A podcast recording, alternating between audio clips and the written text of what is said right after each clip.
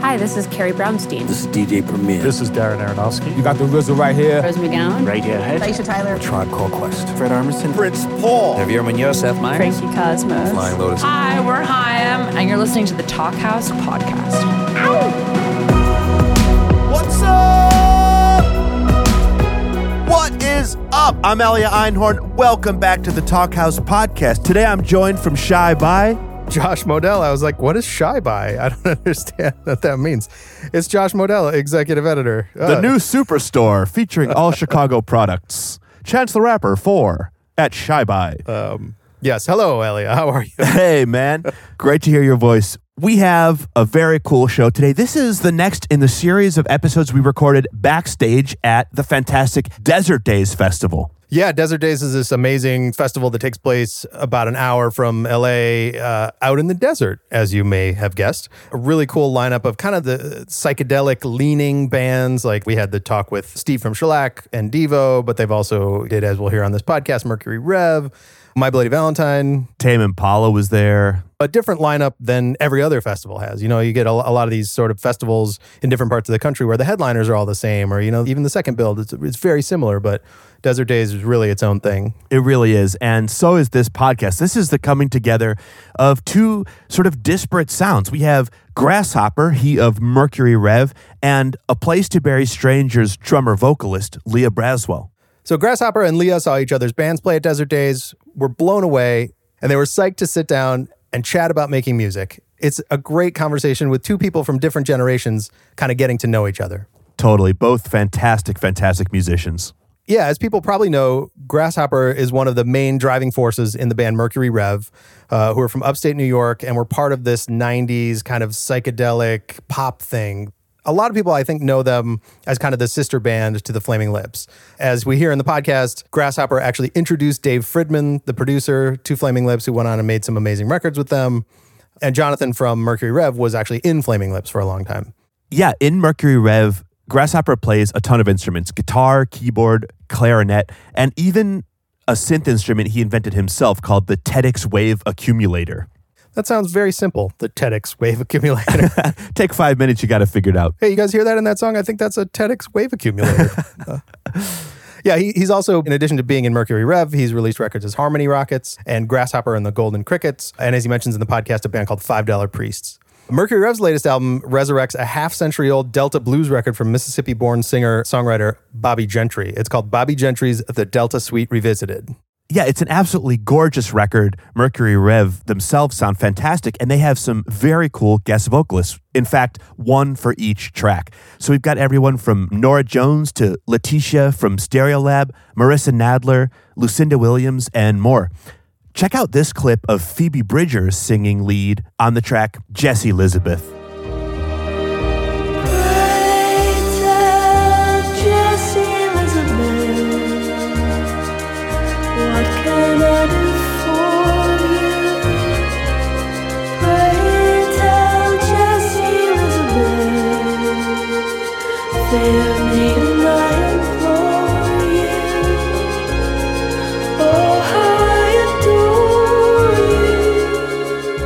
Yeah, that's just a beautiful track from a beautiful album. It really is. Now, our second guest on the show, Lia Braswell, is a drummer who can seriously fucking devastate a drum kit. Lia is the drummer and vocalist in the Brooklyn shoegaze post-punk atmospheric trio A Place to Bury Strangers, but she's played with a bunch of other bands over the years. She was in the Mexican garage punk band Le Butcherettes and also toured with Trust and Jerry Paper over the years. A Place to Bury Strangers' newest record is Pinned. That came out just last year. And listeners, I want to play for you a clip of one of my favorite tracks. Check out Never Coming Back.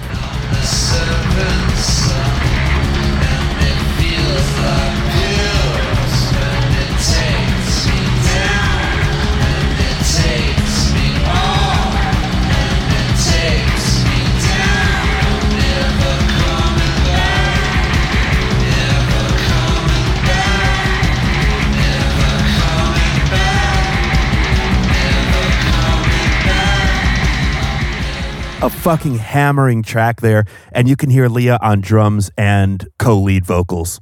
Really powerful stuff. It's like drugs, as they talk about in the podcast. It's like drugs. Well, Josh, they talk about that and they talk about a lot of other stuff. To me, this was really a conversation about artistic communities, about DIY culture, and about the restorative power of seeing music live, of being in the room. Yeah, it's great to hear that they both are still completely psyched by going out and kind of being blown away by sound. They really are. Something we hear about in this talk that I thought was really cool is how Oliver from A Place to Bury Strangers is one of the co founders of Death by Audio, the amazing guitar pedal company that also used to be a seminal Brooklyn live workspace where a lot of bands played, including one of Grasshoppers.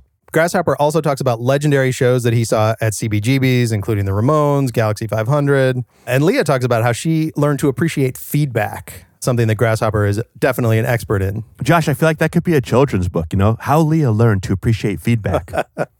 We should see if she wants to co write it with us. Should we roll the tape? yeah, let's hear it. All right. All right. Uh, my name is Lia Braswell. I play in A Place to Bury Strangers. This is Grasshopper from Mercury Rev. I play guitar and do other things in the band. Uh, what other things do you do in the band? I write songs, I s- backup sing, and I play clarinet and produce and stuff like that. So your main instrument is guitar? Yes. Well, yeah, in this band. Yeah, yeah, yeah. I mean, I learned clarinet when I was a kid, and then I started playing guitar Wow. later. Wow. And you just kept on with the clarinet I still play it. and everything else. That's awesome. yeah. How about you? Uh, I, I have played drums since I was eight. Wow. Uh, I started because my family is very musical. So I inherited my drum kit from my brother and uh, just started banging on stuff and playing around. Did you play like in school band or anything? Or- I did. I did. Uh, in middle school, I, I played and had this really wacky uh, school uh, a music teacher. Her name was Miss Kang. She reeked of cigarettes every single day.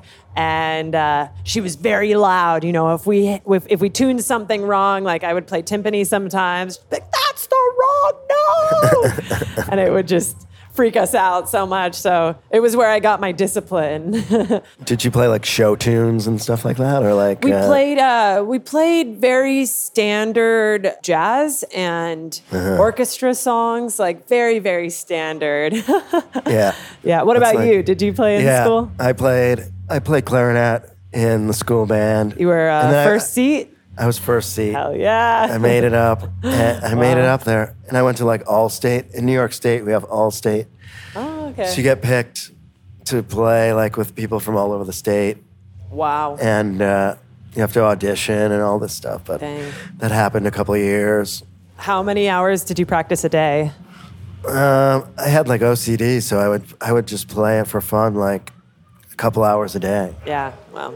How about you? That's how you get started. Uh, I yeah, I tried to practice every day. I think there was part of me that was so angsty. You know, my parents, my mom actually really wanted me to play drums. She was just like, "This is your this is your thing. You bang on tins and cans all the time. You gotta you gotta stick with this." And so I, I was almost just hesitant to play it all the time because it was something that my parents were telling me to do.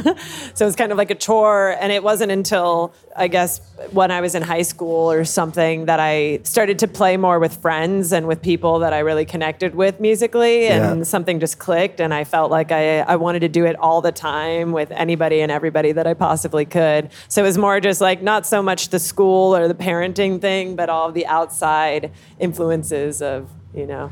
Yeah, you know, I started playing drums in a like a drum and bugle kind of thing. Oh, cool. So I was playing. Did you sight read? No, I just I would hear the beats. They would play the beats, and then Yeah. I would play along and stuff to the to the song. So I started doing that, and then then I started playing drums in a punk band called the People's Front of Judea. Wow. So I played drums, and then I started playing bass for a while, and then I started playing guitar. Dang, just everything. Yeah, All in one. Uh, Are you, you're from New York? I'm from New York. Where are you from? I'm from uh, Van Nuys, California. Oh, it's in the. Valley. Yeah. SFV. Uh, but I, now I live in New York. Actually, I Oh, moved cool. there three years ago. So I love grew up near Buffalo, New York, but now I live in Kingston, New York, which is up by I've. Woodstock. Yeah, I played there. at that one. Oh, Positive Festival. Bill Positive. no, not a festival, but that uh, is B- BSP. BSP. Yeah, yeah. BSP of there. Kingston. Yes, yeah, yeah. Great, great venue. It is good really good. vibes. Yeah. Yeah. There was this woman that opened up for us. Uh, I was I was on tour with this woman, Mira. Yeah, BSP is really, you know, I've lived there for now uh, like 20 years, and it was like the Wild West when I moved there. Wow. And it was just like these old gangsters and stuff. And, um, now it seems a little like Catalina Island. Have yeah. you ever been there? no, I haven't been to Catalina. It's got like a lot of ice cream shops and like sort of yes. Restaurants and uh, hip spots to be for uh, yeah Yeah, yeah, yeah, yeah. for It's all like the cool that. kids. Yeah. But BSP is really, by opening, those guys have brought, you know, all these people to the area and all these Yeah. bands and like, and, and now a lot of people from New York yeah. City have moved Yeah. moved up there. Wow. Have you ever lived in the city? I did from 1990 to 95, Wow. And CB's was still going, and Yeah. Yeah. Rad. I played with. Um, well, Jonathan was in the Flaming Lips, but he, we were also playing in Mercury Rev, but he was in the Flaming Lips too. Yeah. And then I was playing also with Dean Wareham when he left Galaxie 500. I was playing in Luna Wow. for a while. How'd And- you uh, link up with all those guys? I met Jonathan in Buffalo, and we started Mercury Rev, and then he met the Flaming Lips. I was a childhood friend of Dave Fridmann, so then I introduced Dave Fridmann to the Flaming Lips, and he started producing them and Wow. stuff. And then, um, yeah, just got crazy from there. Sounds like it. I mean, you guys are slaying it. Sound sounded brilliant. I mean, this sound stage, this stage itself is is Yeah. hypnotic. Like it sounds different in all kinds of different spots, but yeah, when you bring it and make you feel something really deep. I kind of like. Do you like when it's trial by fire when there's no like. You know, we didn't get a sound check or anything. You just go up there. Yeah. You don't know what's going to happen Yeah, or if you're going to get be able to hear each other with monitors or anything. Right, You just go for it, and I mean, it ended up like pretty cool. We, yeah. we could hear everything. Yeah, yeah. We've had nightmares where like you know Oh. you can't hear anything and stuff. Yeah, I have those really good. nightmares very often. I mean, most of the time I can't hear anything because Oliver, my my guitar player, he uh, builds effects pedals called Yes. uh, through Death by Audio. Yes, Death by Audio. Yeah, Yeah, those are great. And uh, and I mean, all of his stuff is pretty much just like homemade, just exactly what he wants and exactly how he wants to hear it. It's of course like all different and uh, unique to the day, to the venue, to whatever, but still sometimes there are nights where like he'll he'll put his he'll put his microphone to the to the amplifier and just blare everything so it's all coming out of my monitor because he his vocals and my vocals is pretty much all that I try to listen to and I'm like "Fuck," like I can't even hear my ride cymbal right now and I'm That's crazy. I'm bashing it it's bizarre Yeah, Death by Audio. That's awesome that Yeah. they do that. We always Yeah. wanted to make pedals and stuff, but I give those guys credit for for doing that because it's like it's so cool. I I played in a band with this guy Ron Ward and a five dollar priest, and he had a bunch of those pedals, the Death by Audio and stuff wow like that. But yeah. they're incredible they Yeah. they really are unique and and really fun to explore you know because you really do find your own sound with it which i think is like the most unique thing about it you know it's kind of hard in other I don't know too much about pedals. I'm not like the expert. It's kind of just a fascinating world to jump into and to know how it works, but not necessarily, you know, it's like playing poker for the first time, kind of just guessing around and seeing what how it works and how you Yeah, yeah, you know, yeah. figure out how to make the big money or whatever. But he's so enthusiastic and uh, motivated to to make like really, really abstractly like bizarre sounds and things. Uh, Is is that in Brooklyn, Death by Audio? Yes, Yeah, yeah. it's based in Brooklyn. Yes, based in Brooklyn. That's yeah. great. Oliver's from Fredericksburg, but uh, he lives in Ridgewood now and has like a, a there, the venue no longer exists for because it used to be a venue and a living space and also where they used to build pedals um, in Williamsburg, but it got shut down a couple Okay, years yeah. ago. Oh yeah, that, yeah. Yeah. I think I played there with Five Dollar Priest. Oh really? venue, Yeah. Oh, that's cool. Uh, do you remember when or what bands? It was four years ago. sounds about right. Yeah. I think it closed in 2014. Okay. Yeah. Yeah. About that. Yeah. Damn. That's cool. Because I, I remember hearing it closed like not too long after I played there. Yeah. That's too bad because that was a Yeah. cool place. But Yeah, yeah, yeah. It was one of those places. I grew up in LA and in the Valley and sort of found my own scene through like the smell and this place called Pehrspace and all these venues. I'm I'm 26 and I, like as soon as I jumped into uh, I don't know real life, I realized that a lot of what I'm driven towards is like those small scenes and small communities and yeah. building from the ground up, so to speak. So seeing Death by Audio from afar was, you know, just like this mesmerizing, you know, an, another haven for people to go to and another place for people to explore. Manhattan used to have that so much, and it's kind of gone. You know, Yeah. it's kind of sad. I mean, Yeah, Brooklyn, it's Yeah. still going on, but Yeah, yeah. all the Manhattan places like there was the Spiral. I used to live on Third and B from '90 to '95, and Mm, the old knitting factory was right there. CBGB's, Okay. Spiral. Yeah. Did you play CBGBs? Um, yeah, Yeah. played there, but I would go there a lot to see shows, Yeah. like everything. You have any uh, memorable experiences there? Seeing the One on the top of your- uh, Galaxie 500, Dang. Codeine was like amazing. Wow. I saw the Psychedelic Furs playing there. Wow. Do a small show. I saw And the Ramones. super packed rooms as well. Oh yeah, yeah, Damn. yeah, yeah.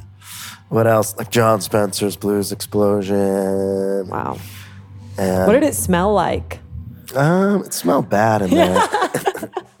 it smelled bad in CB's, but because like uh, Hilly, the owner, his dog would shit in there like a lot and stuff. Plus, there's people, you know, on drugs and just Right. like drinking a lot and Right. puking. And back then, you could smoke in there, so there was the smoke smell and like Mm. that smell of like backwash beer, like you don't drink your whole beer and leave it on the table. That Yeah. smell and but kind of was beautiful. Yeah. What Yeah. what made it really special to you? Like what made you want to keep going, even even if it was, you know, this like raunchy, messed up place? I think just the history of knowing that like television and Blondie and the Ramones and Suicide and everything started there. When I got there in 1990, it, it had like the second renaissance of stuff like Jon Spencer and uh-huh. Sonic Youth, Live Skull, Codeine, Galaxie 500. There There's so many bands playing. It's Yeah. just- yeah, yeah. I can. I'm jealous. I wish I was Yeah. there at that time. it was really can only watch YouTube videos now. awesome. yeah.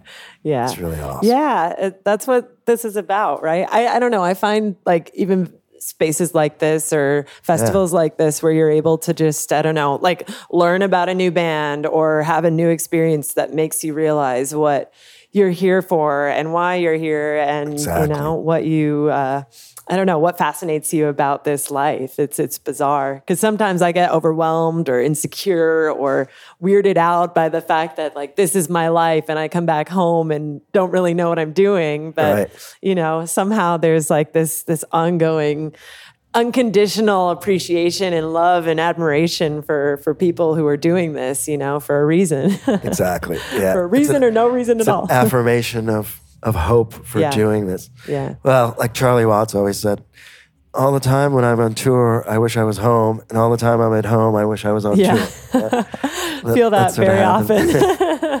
yeah, I mean, so many places we've seen through the years around the world, and Yeah, you know, yeah. all the foods and Yeah. different cultures, and Yeah. meeting people, the way different people live, and different architecture, and their Mm-hmm. houses, and yeah, that's like the good stuff for me. yeah, yeah. Even within the U.S., but then around to other countries, and it's just amazing. Yeah, yeah, it's incredible. It's been nice to talk to people that I never would have met if I didn't Yeah. tour, you know, or different perspectives of of life that maybe I was never open to. That all of a sudden someone, you know, picks up on this. Even just like you know how politics are in Yeah. different parts of the world, where you're like, oh, that sounds so much more sustainable than what we have right now. Yeah. and that is a it's it's very reassuring you know like people can Yeah. get cooped up in this bubble of either media or what they assume life is like or you know good versus bad and not necessarily the full spectrum of Yeah. what we can and what people all around the world are doing you know Yeah. we just played in Spain and Italy, and we had the same thing, you know, talking about politics and, you know, the Catalonians are kind of fighting with the Spanish government and stuff. And they're, they're like, you know, now it's America's turn because we've had it a few times in our history of, you know, and the same in Italy, you know, they're like, we had Berlusconi, now you guys have Trump, and, you know, it's your turn. Yeah, well, we Yeah, are yeah, there. we We are are there. there. Yeah, I mean, yeah. uh, Trump is a solid uh, fact. Yeah. Unfortunately, it's something that we recognize uh, that there's a big divide where we live, where everybody lives, you know? But then you come to a festival like this, Yeah. And like you were saying, you meet other people and yeah, seeing how people live and and we're doing our own thing. Yeah, And like yeah. we're kind of making our own thing outside of Yeah. of that babble. Yeah, so- is that like to you? Do you feel that that's a subjective affirmation, or do you feel that it's this is something that you're doing for for other people specifically? Or Uh, I think both. I think it's like doing it for other people and then you're also doing it for yourself too. yeah, It's like a feedback loop, you yeah, know? sure, sure, of course. Yeah. I think that's that's what we need. I, I mean, that's what what I don't know. People don't realize about it. I think, or like uh, what I what I feel is sort of the the idea of what it is is like you know you're you're trying to gain attention for something. It's a performance, you know, but Yes. like it's very much reciprocating whatever Yeah. you are receiving from these people who may or may not need to hear this in order to feel something. But you know, like you want to project exactly what they want and what you want to be able to share in return. If that makes sense. I don't know if that's a, Yeah. twisted. They need to hear it, I think. Yeah. I mean, they don't know if they need to hear it, but then Yeah. when they do hear it, Yeah. Yeah. Yeah. I needed like- to hear you today, to be Oh, honest. thanks. Yeah. The place to yeah. Very Strangers. I've seen it and it's like, it's so loud and so intense. It's, it's like amazing, you know? It's a slap in the face. yeah. Gets right to the core of your, yeah. of your being. And I just, I love that, like seeing Suicide or the, the Swans or My Bloody Valentine, like Jesus and Mary Chain. Those are other bands where it's so like visceral. I saw Glenn Branca a couple times in mm, mm. in New York, Oh, and th- that was the same as like you just hear those overtones, and it just it overtakes. It's almost like a drug, you know, Yeah. Yeah. Yeah. with your your consciousness. And Yeah, it's yeah. great. I wish that that music was sort of considered in a very positive way a drug Yes. that you didn't need to take other drugs or drink on top of it. Not that I say that I'm like perfect or anything Right, yeah. in that way, but it's like nice to think of it like that because you really do get taken by a performance or by the sound of something and really like you know it, it is this presence when we're when i play i'm so much immersed in the show that it feels like i am uh, you know not necessarily performing but engaging with this sound you know like becoming sort of connected with this other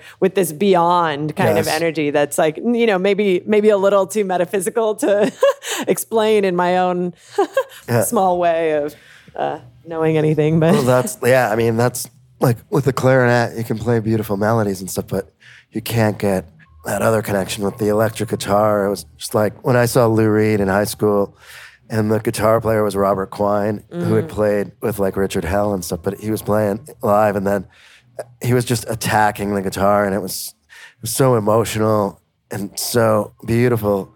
That after I saw that, I went out and got a guitar and started playing guitar. Yeah. So that just moved me so much. Absolutely. And it was something that I wanted to Yeah. do myself. yeah He was playing with Lou Reed's lyrics and with Lou Reed, but he was expressing himself to those lyrics and stuff in kind of a noisy, but also had like elements of bebop and stuff in all on his fingertips.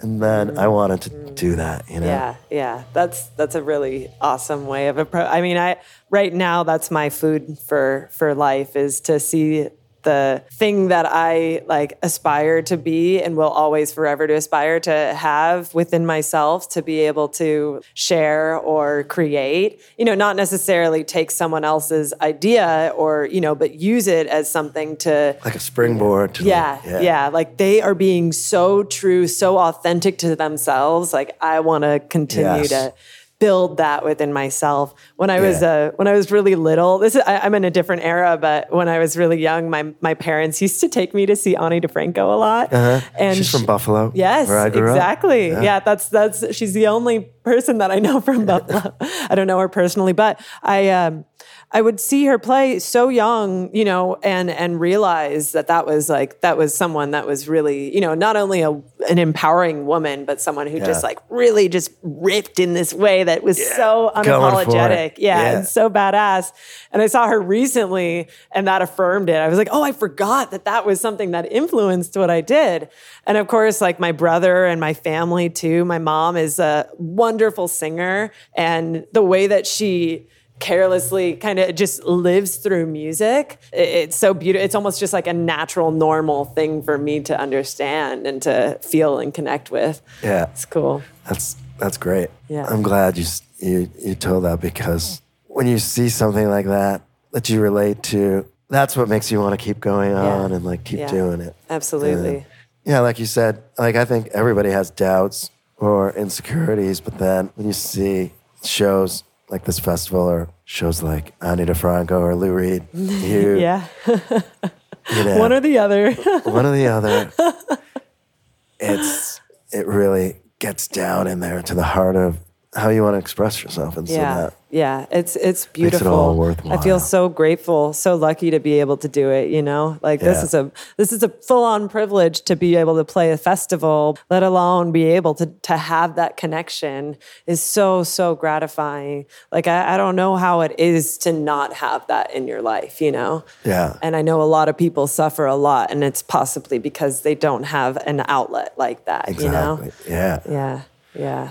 therapeutic It's therapeutic. Yes. for Uh, us yeah. and for the people who come Absolutely. see us because, like we we go and see a lot of music probably, Yeah. and see a lot of shows, Yeah. and then we perform, Yeah. try to give back, and Yeah. you know, Yeah. it's yeah. like a nice feedback loop again. I yeah, yeah. That feedback loop is strong. Yeah. Yes. we need more of it. I actually didn't appreciate feedback as much as I do now until joining a place Oh, yeah, very well, strangers. yeah, because we are I mean, we're all about feedback, Yeah, you know? Even the worst sound, it's just like embrace it. Like you know you hear that tone and you can understand the language of it. And then, you know, trying to catch feedbacks now, we start whistling, you know, to try to get the, the tone and clear it out of everything. It's it's fascinating. Yeah. This is infinite abyss of music and of sound. Yeah. It's cool.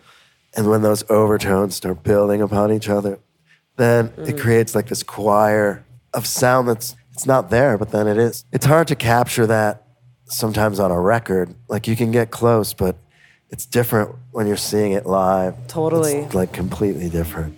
Totally. With Glenn Branca, Sonic Youth, like the records are so great, but then when you're in the room, like seeing that, it's just like a different experience. Yeah, yeah, totally. I I can relate with that because I have a lot of trouble in recording processes. Like I'm still learning how to figure out what the right flow is, you know, or the right sound or the right thing. Whereas playing live, you don't think about that so much. It's just you're so in the moment, you know. Yeah. You're not like paranoid about what needs to sound perfect in order to make it sound the most authentic and the most real.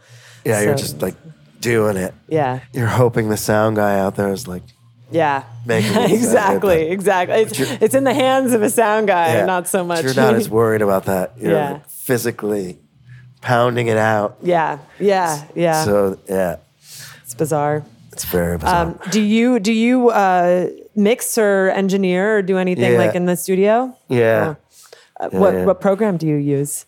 I use Logic a lot. I mean, we always though when we mix, we mix now in Pro Tools. I mean, in the old days there was no Pro Tools, so we mixed Yeah. by hand Yeah. Yeah. with tape and stuff. But yeah, Cool. like since in the last few years with Pro Tools. But I record a lot in Logic, and Jonathan uh, records a lot in Ableton. What do you guys do? Yeah, we got Logic. Oliver has a lot of outboard gear. Same with Dion, and they have been doing this, uh, of course, like a lot longer than I have. They've been, I think, A Place to Bury Strangers has been around for over ten years, Yeah. and uh, and Skywave even before that with Oliver. Dion has been in a ton of bands as well, including the D4, and um, so they are very much well versed in the sphere of of recording their own music, and um, and I've been doing that just with other people, like kind of just producing in my own way, but just also learning as I go. Right? Yeah. and so that's kind of what what we're doing now. They they learn they know a lot already, and so I'm kind of just picking up on what they know. But uh, it's fun to play with outboard gear. Oh yeah. really yeah. fun. I have a studio at my house in the garage. It's converted into a studio. I have a 16 track tape machine, but then we have computer stuff and sometimes we record from the tape machine into the computer and back and forth and stuff. So That's and my we have, favorite. We have tons of like outboard gear and stuff like that. But then there's all these plugins now and it Yeah. just gets like I think using everything. Yeah. Then it can be too much, I think too. Yeah. Like you got to stick. I think like you have to focus and like pick pick the things you want to use. Yeah. Otherwise, you can go down that that wormhole or whatever it's called of like yeah, and get lost in there. Yeah. because there's so much yeah. stuff. yeah absolutely. I think my favorite approach maybe this is just my own naivety but like my favorite approach is just to you know play around with something i've never played with before like listen to see if i like the sound of it or the arrangement the feel of it and then just go for it you know? But it doesn't mean that it turns out to be great all the time. It's just you know this is what i hear and this is what i want it to sound like but Yeah. I studied it in Buffalo in media studies with this guy, Tony Conrad, who was a musician and he played with La Monte Young and John Cale and he, mm. the early Velvet Underground, but he mm. made films and stuff too. But anyway, he was always like, one thing he taught me is like, never read the manual. When you, when you get a new piece of equipment, don't read the manual. Just go and start like messing around with it. Then maybe read the manual later after you kind of get in there and figure Yeah. it out yourself. if Then my re- bandmates were here, they would just they would totally disagree with that. they like laugh at me because I'm so against manuals. Oh yeah, I'm like I skimmed through it a little bit, but you know, I'm just going to feel it out. I love to kind of you you get familiar with it first yeah. on your own level yeah. for a while, and then you read the manual later. Yeah, yeah, absolutely. That that's what makes sense to me. it. Yeah. yeah. it becomes like your little friend, and you know you know it like like in a different way than if you Right, right, if you read the manual first. You might be biased towards something, and you find yeah. out these personal things about it, like if it's Yeah. a drum machine or whatever. Then you read the manual later and figure, oh, that's what I I kind of figured this out on my own, and this and this. and then, Right. Oh, that's how you're supposed to do it. But with the computer programs, there's like ten different ways to do things anyway. Mm-hmm. So like you find out the way that is most natural to you. yeah. Yeah. Sometimes yeah. that's like the best for you. And that's the best advice, I think. That's like Yeah. that's a great way, I think, maybe to wrap this up in a way. is Yeah. to say like, you know, the best way is your own way. So anyone That's else it. who tries to tell you what you what you should do, just don't even give a fuck. Nope. Don't have to tell them anything. Don't have to be rude about it. Just all right, cool. You have your way. I have mine. And that's it. yeah, that's it. I respect that. Thank you so much Thank for you. having this Yeah. wonderful conversation. Nice with to me. meet you. Yeah, you too. All right. all right.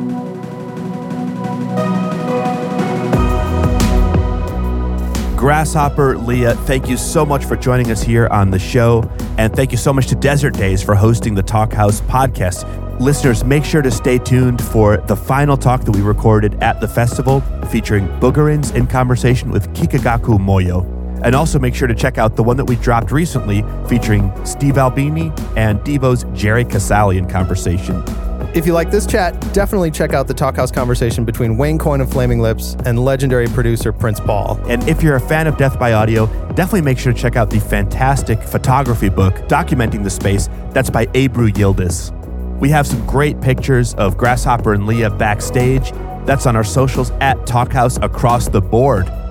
Today's conversation was recorded by Keenan Kush out at Desert Daze and Mark Yoshizumi at Hook and Fade here in Brooklyn. Josh, you did a little additional recording out there in Chicago. Yes, can we please shout out Chicago? Shouts. The Talkhouse theme song was composed and performed by The Range. Till next week, I'm Elia Einhorn. And I'm Josh Modell. Peace. Bye.